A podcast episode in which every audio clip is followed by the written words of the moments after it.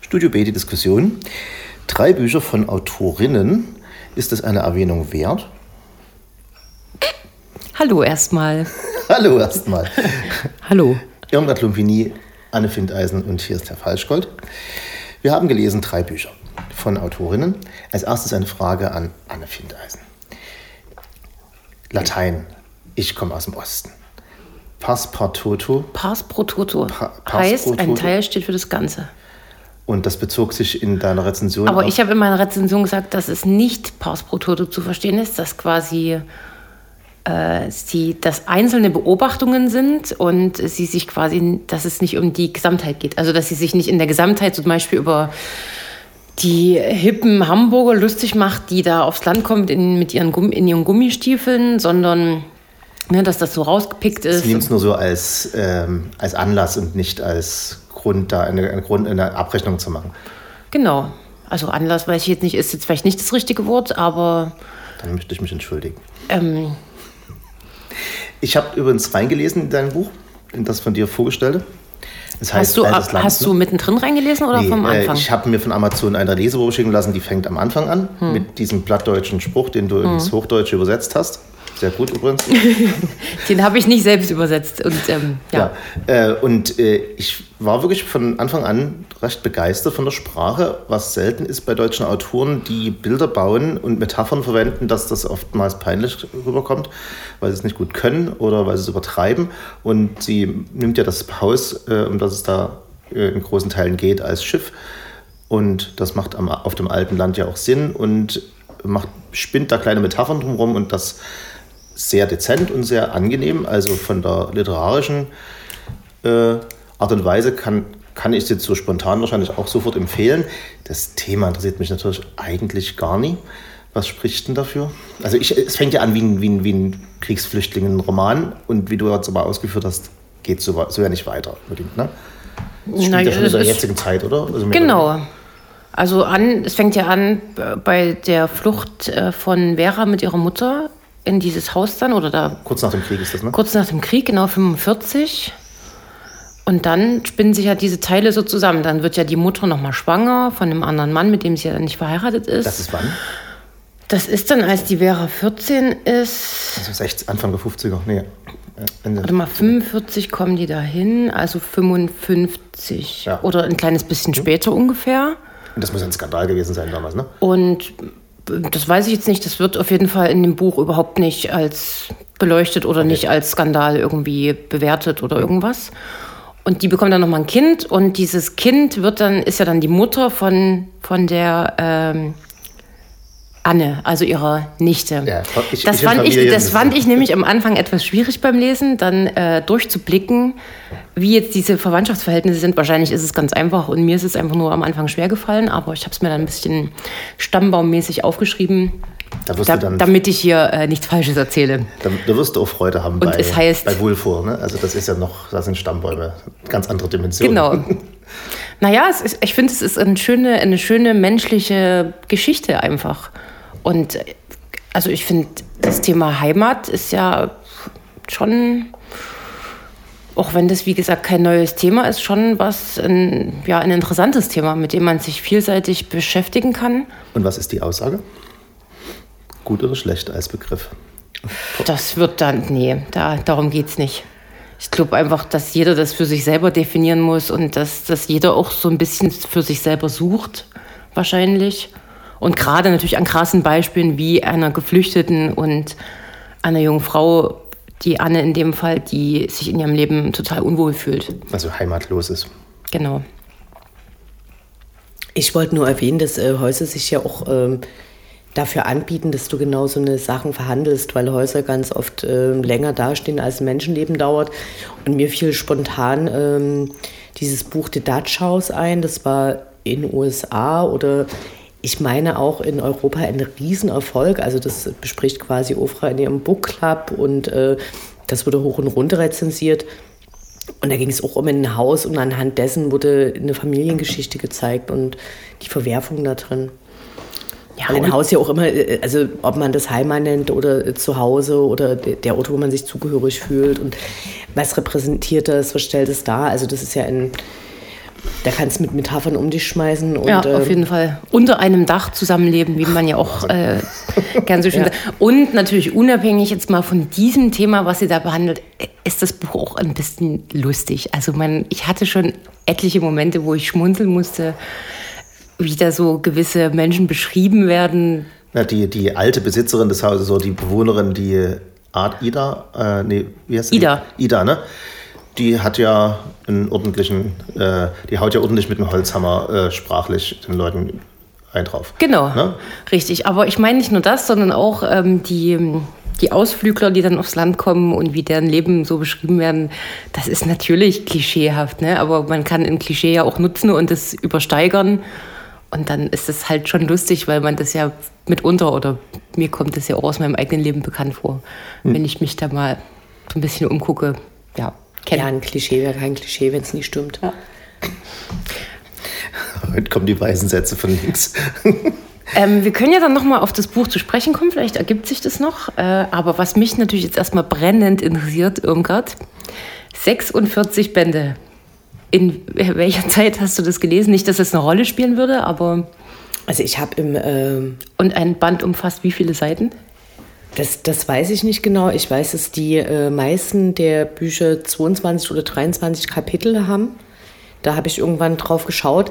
Das ist normale Romanlänge, würde ich sagen. Das sieht aus wie ein Kriminalroman, den du in der Bahnhofsbuchhandlung kaufen kannst. Ich habe es dann eben elektronisch gelesen und äh, ich war eben über diesen Artikel gestolpert und fand das sehr interessant. Und diese junge Frau hatte eben dann beschrieben, dass sie das so ein bisschen binge-mäßig äh, gelesen hat und was es eben mit ihr gemacht hat. Und sie sagt, sie hatte halt auch eine lange Zeit, wo sie wenig gelesen hat und äh, diese Buchreihe hilft. Und das stimmt, weil es sind spannende Kriminalfälle. Und ich habe Anfang Februar angefangen und äh, Jetzt haben wir Anfang Juni, also es ist ehrlich gesagt jetzt auch nicht so viel. Also weil wenn du ein Buch liest und es ist irgendwie spannend, dann brauchst du ja maximal zwei Tage, bis du das irgendwie so Ich finde es ich find's trotzdem sportlich und äh, das kann ja nur heißen, dass es auch ziemlich spannend ist. Naja, also es gibt äh, viele von den Sachen, die ich jetzt in der Rezension erwähnt habe, äh, die spielen keine große Rolle, während man das liest.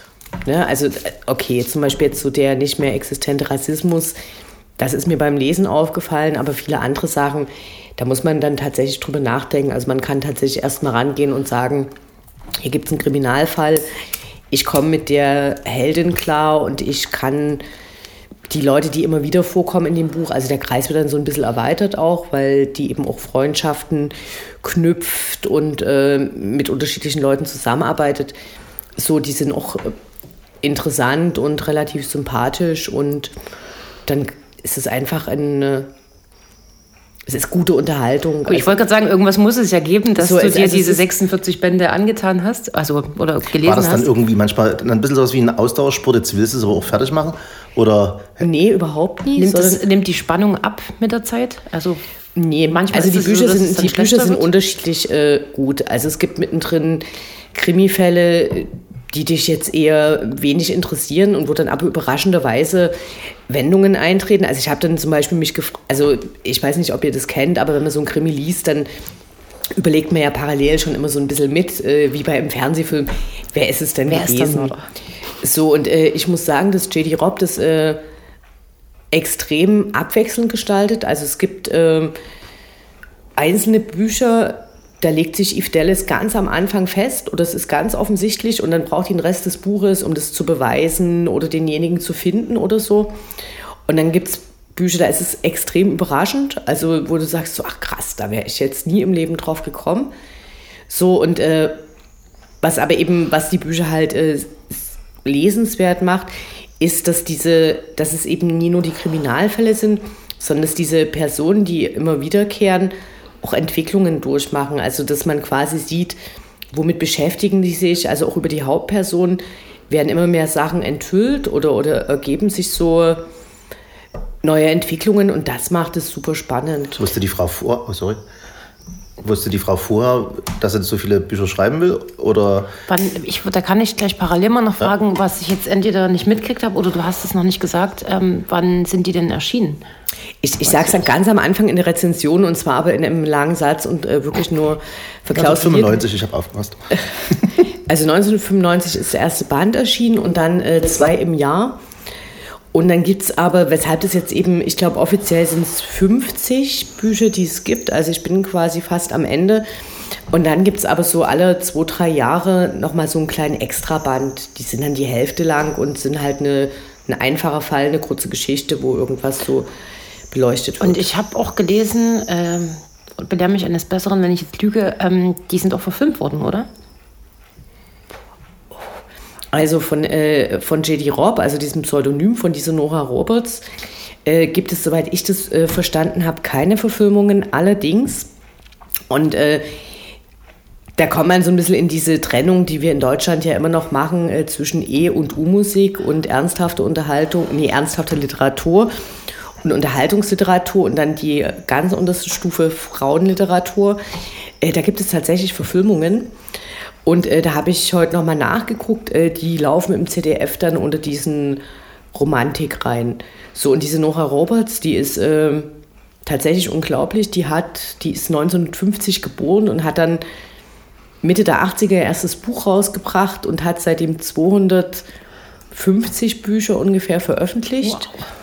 Und ähm, da sind aber unterschiedliche Sachen dabei. Also zum Beispiel in den letzten Jahren hat sie dann auch eine dystopische Reihe gemacht und äh, falls das nie rausgekommen ist, das ist keine leichte Kost. Also ich fange ja an mit Sommer und Eskapismus mhm. und äh, das ist schon relativ heftig. Also da sind viele Triggersachen dabei, da geht es viel um Missbrauch und aber eben auch so, wie kann man damit umgehen, so äh, was macht man da.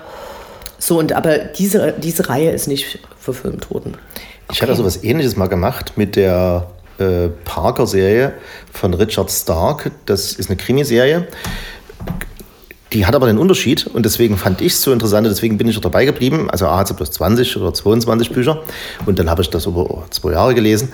Und äh, das Schöne an der ist aber, dass die äh, 65 ist, glaube ich, der erste erschienen und der letzte 2008. Ein bisschen eine Pause dazwischen. Und wenn du die am Stück liest, kriegst du so mit, wie sich das 20. Jahrhundert entwickelt hat. Ne? Zu Anfang sind die ganzen Verbrecher sind meist Bankräuber, also Parker ist ein Böser, Anführungsstrichen, ein Bankräuber und ein, äh, ein, ein Ganove, ein Gauner. Und zu Anfang rauben sie da irgendwie ein Rummel aus. Und die Polizisten können das nie zurückmelden, weil sie das Auto in die Luft gejagt haben und dann müssen sie ein Telefon, eine, eine Telefonzelle suchen. Und äh, zum Schluss 2008 gibt es natürlich E-Mail und Handy. Und da sieht man, wie sich die Zeiten entwickelt haben. Das hat man natürlich nie, wenn es äh, alles in denselben Jahren in 2058 genau, genau, äh, spielt. Äh, die, ne? Dem entgeht es ja komplett, indem sie sagt, es spielt jetzt in der Zukunft und die hm. ist äh, eben wirklich nicht so viel anders. Also die haben äh, viele Witz für Videos und es gibt Hologramme, was es aber eben ja bei Star Trek schon viel eher gab. Also da ist nicht, da ist keine große Imaginationskraft für die Zukunft, sondern die kann quasi ihre Themen besser behandeln, indem sie es komplett aus der Zeit rausnimmt. Also die Zukunft erkennst du daran, dass die irgendwie komische Sachen tragen. Äh, Männer haben ganz oft lange Haare und ähm, so, aber das ist alles sehr vielfältig. Das hat sie ja gut vorausgesagt, sag ich mal. Und es, sind, es, es gibt mehr technische Möglichkeiten, aber das ist halt nicht der Punkt. Also im Prinzip, ich habe dann vor ein paar Tagen drüber nachgedacht und da war es so, dass so jetzt in, eigentlich jetzt gehen diese Urban Wars los, also diese Bürgerkriege, ja, die wirklich schrecklich sind, die immer noch mal eine Rolle spielen. So und äh, das ist quasi losgelöst davon, weil eben eigentlich auch andere Fragen behandelt werden. Also es sind Kriminalfälle, die, die spannend sind, überwiegend, und äh, dann werden eben andere Sachen verhandelt. Also ein, einmal geht es zum Beispiel darum, da habe ich dann extra nachgeschaut, das war lange vor dem Harvey Weinstein und MeToo-Skandal. Äh, da geht es um einen äh, großen Filmproduzenten, der seit 30 Jahren Leute umbringt. Also die Leute werden auch älter dort. Also 100 ist dort halt kein Alter. Der bringt seit mehr als 30 Jahren Leute aus Machtgeilheit um, wenn die dem irgendwie auf den Keks gehen und äh, lässt es immer wie Unfälle aussehen und so. Und dann denkt so, okay, krasse Sache so. Und sie hat es halt vor Harvey Weinstein, vor dem offiziellen mhm. Skandal geschrieben. Und sowas wird dann halt relativ oft verhandelt. Aber wenn wir gerade beim Thema Leute umbringen sind, würde ich gerne mal kurz die oder würde ich gerne die Brücke schlagen zu Herrn Falschkolz Roman, weil ich würde mich jetzt nicht als äh, Historienromanleserin bezeichnen. Und mich würde jetzt interessieren, muss man das sein, um das Buch spannend zu finden, was du besprochen hast? Oder die drei Bände sind es ja. Es hilft. Ich bin es eigentlich auch nicht. Ähm, ich habe so die üblichen ähm, Sachen gelesen, die ich bei meiner Mutter im Schrank gefunden habe, wie Der Apotheker oder Die Päpstin, so super Bestseller. Oh, Die Päpstin habe ich auch gelesen. Siehst du? So. Äh, Fand und, gut. Ja, das ist Ding, ne? So. Mhm. Äh, das, das Buch ist genauso gut wie Die Päpstin. Also, es ist deutlich komplizierter, weil es schlägt einen viel größeren Bogen und scheut sich überhaupt nicht mit endlosen Charakteren, die nun mal alle eine Rolle gespielt haben, ähm, das zu bestücken. Also du kannst den King Henry VIII. nie beschreiben, ohne die beiden damals wichtigsten Lords, den äh, Duke of Norfolk und den Duke of Suffolk. So. Gibt's heute, sind heute kleine Ländereien im Osten von England. Das waren damals die größten, die einflussreichsten Lords. Und wenn die äh, anfangen, ihre Intrigen zu spinnen, dann ähm, geht's da los und dann musst du auch ein bisschen gucken, ach, wo liegt das, wo fahren die jetzt hin, warum machen die das. Das heißt, wie, wie ich schon sagte, du musst schon ein bisschen ein Febel dafür haben, dort mal nachzuschlagen, was denn nur eigentlich was ist. Und ich finde es A, interessant, B, hilft es enorm beim Kneipenquiz, weil du, ähm, das habe ich schon gemerkt, weil die Wolf, Wolfhole ist ja schon vor drei oder vier Jahren rausgekommen. Und sogar noch länger.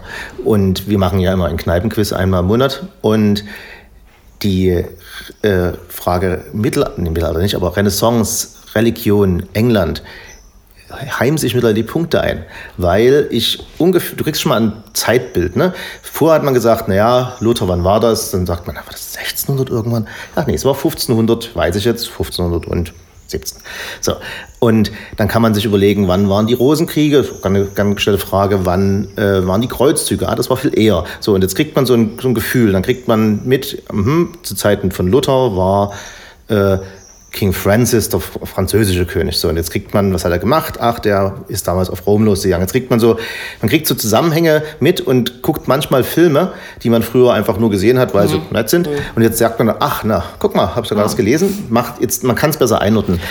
Aber habe ich das richtig verstanden, dass dieser Cromwell, das ist keine historische Figur das gewesen, ist, oder? Das ist alles richtig ist live. Richtig. Das Problem ist natürlich, dass es, äh, also das ist alles richtig live passiert, so okay. wie es da geschrieben ist. Ne? Klar hat Shakespeare, man denkt immer, es ist, äh, ja, ich kann, kann sogar einen Gedankengang nachvollziehen, warum man sagt, das ist doch fiktiv. Na klar, Shakespeare hat ja äh, darüber auch, also Henry VIII. hat ja ein, ein Schauspiel drüber draus, draus gemacht.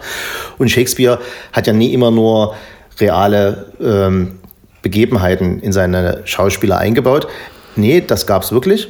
Und äh, Thomas Cromwell ist in der allgemeinen Geschichtsschreibung vor diesem Buch immer der gewesen, der äh, die, das Köpfen von, von Anne, Queen Anne, vorangetrieben hat.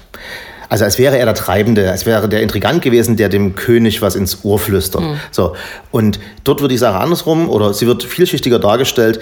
Äh, King Henry VIII., ne, ein König kann dann halten, was man will von jetzt in unserer aufgeklärten Zeit, ist eigentlich ein ziemlich sympathischer Zeitgenosse. Äh, schreibt, äh, naja, das ist das das ist ja das Verblüffende an dem Buch, weswegen man äh, ein anderes Bild drauf kriegt. Schreibt Gedichte. Gut, das war damals üblich, haben sie alle gemacht. Ähm, Klar stellt er irgendwie Frauen nach, ne, als König, obwohl er eine Frau hat, das war damals offenbar üblich. Aber er hat es auch nie leicht, ne, was er schon gesagt hat. Äh, die haben ja in England, haben, haben die ja schon ewig ein Parlament und das haben sie ja deshalb, weil 1218 die Magna Carta... Mein Herz blutet für den König. Naja, es ist immer mit im Hinterkopf, wir wissen Bescheid. Aber nee, er hat es einfach nicht leicht, äh, politisch nie. Seine, er hat ja eine Aufgabe, von Gott zugeschrieben, England zu beschützen und nur hast du von außen Haufen Kräfte, die England da niedergehen sehen wollen. Gleichzeitig hat er seine eigenen Gelüste nach einem Sohn will er haben und hat sich auch noch in diese Anne Boleyn verknallt und richtig verliebt. Ne? Im äh, zitternde Knie beschreib, wird, wird beschrieben. Das heißt, alle werden ein bisschen menschlicher. Ähm, wenn du 500 Jahre zurückguckst auf die Geschichte, siehst du ja im Prinzip immer nur holzschnittsartig, Land A überfällt Land B, König A köpft Königin C. So, und dass da drumherum Interessen im Spiel sind, die auch weltpolitisch dann eine, eine, eine Auswirkung haben, oder in dem Fall religionspolitisch. Ne? Der macht ja nichts weiter, wie dass er die Reformation äh, zum Anlass nimmt, den Papst als nicht mehr die höchste Macht kirchliche anzusehen, weswegen er sich dann selbst die Genehmigung gibt, sich scheiden zu lassen von seiner ersten Königin. Das hätte früher der Papst sagen müssen, also nicht Scheidung gibt es gar nicht, aber er wollte sie annulliert haben.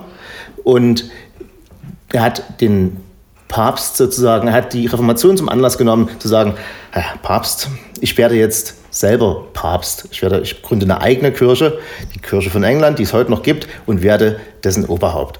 Auf die Idee ist er gekommen, weil in Europa Luther die Reformation angestoßen hat. So.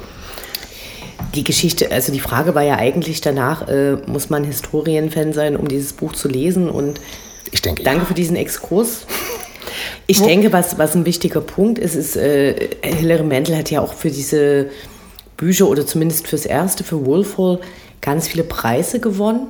So, also sie wird äh, eben auch für ihre Sprache, für die Literatur gerühmt. Also ich glaube, dass es auch interessant sein könnte, als jemand, der sich für Literatur interessiert, ja, sich daran zu setzen. große Literatur. Und also und gar nicht so sehr auf diese historischen Sachen zu gehen. Und wen es aber interessiert und uns einfacher zu machen, äh, Gab es da nicht eine Verfilmung von der BBC? Haben wir da nicht eine Serie gesehen dazu? Eine gar nicht schlecht gemachte, mhm. ja. Äh, da kriegt man die ganzen Personen schon mal mit, hat die alle schon mal gesehen. Die, die, man, die heißt eben auch Thomas Cromwell, also oder Wolfhall heißt die. Wolf die, die haben regelrecht ah, okay. jeden Band, haben die haben den zweiten Band, glaube ich, auch schon verfilmt. Um es mal äh, zu sagen, man muss kein Historienfan, was ist das für ein Name, von Wort, äh, muss man nicht sein. Man, es reicht zum Beispiel, wenn man ein James Elroy Buch lesen kann, LA Confidential mit 200 handelnden Personen, die alle irgendwie ein bisschen eine Rolle spielen. Man muss aber nicht auf jeden konzentrieren. Äh, es reicht, wenn man so halbwegs im Stoff bleibt. Es ist nie alles super wichtig, aber man kann es wichtig nehmen. Witzige Information übrigens noch am Rande. Ich bin ja äh, bekennender Simpsons-Fan hm. und während ich deine Rezension gehört habe, musste ich die ganze Zeit daran denken, dass es eine Episode gibt, wo die nochmal in kürzere Episoden quasi unterteilt ist, wo, so geschichtlicher, wo es so um geschichtliche Ereignisse geht und eben das ist da auch dabei. Weil das natürlich ein großer Aufreger ja. Damals und heute immer noch. Wie kann man sechs Frauen haben als König? Und davon eine umbringen und eine stirbt im Kindbett, eine wird also ja, aber der Unterschied ist natürlich trotzdem, äh, dass er hat eben jeder heiraten müssen, wollen und anschließend alle umgebracht.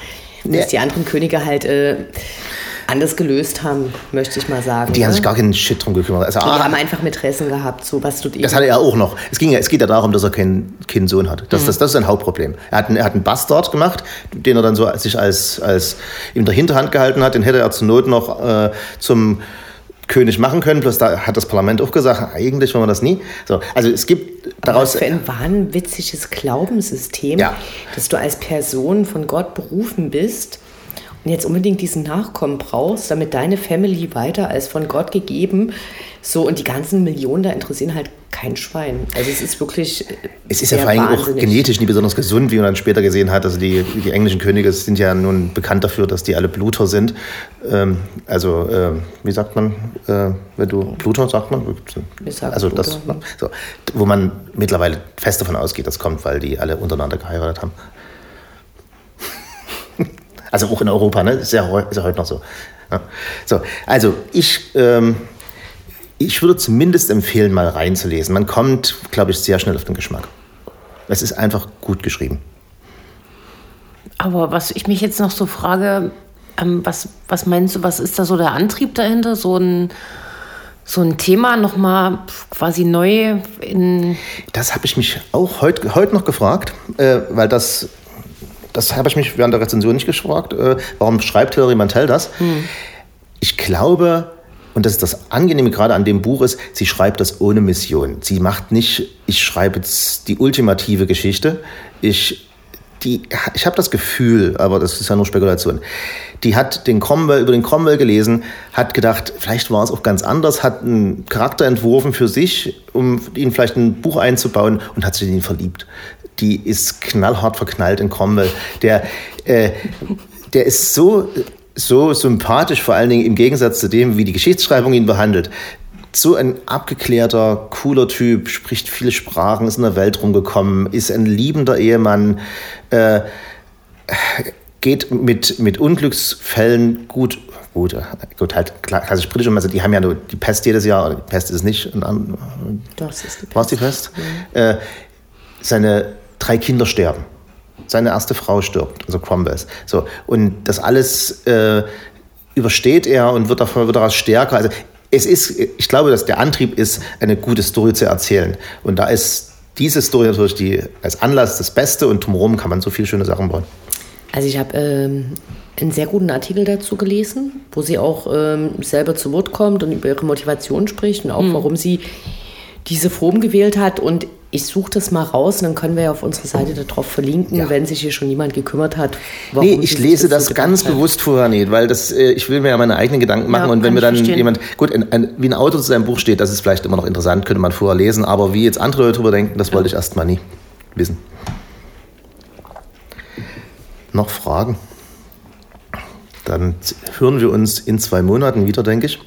Diesmal wirklich, es sei denn, es kommt wieder eine Krise dazwischen. Das Jahr ist ja noch ein bisschen. Und bis dahin sagt Irmgard Lumpini. Auf Wiederhören. Anne Findeisen. Tschüss. Und der Falschgold sagt Ahoi. Das war Studio B von und mit Irmgard Lumpini, Anne Findeisen und Herrn Falschgold.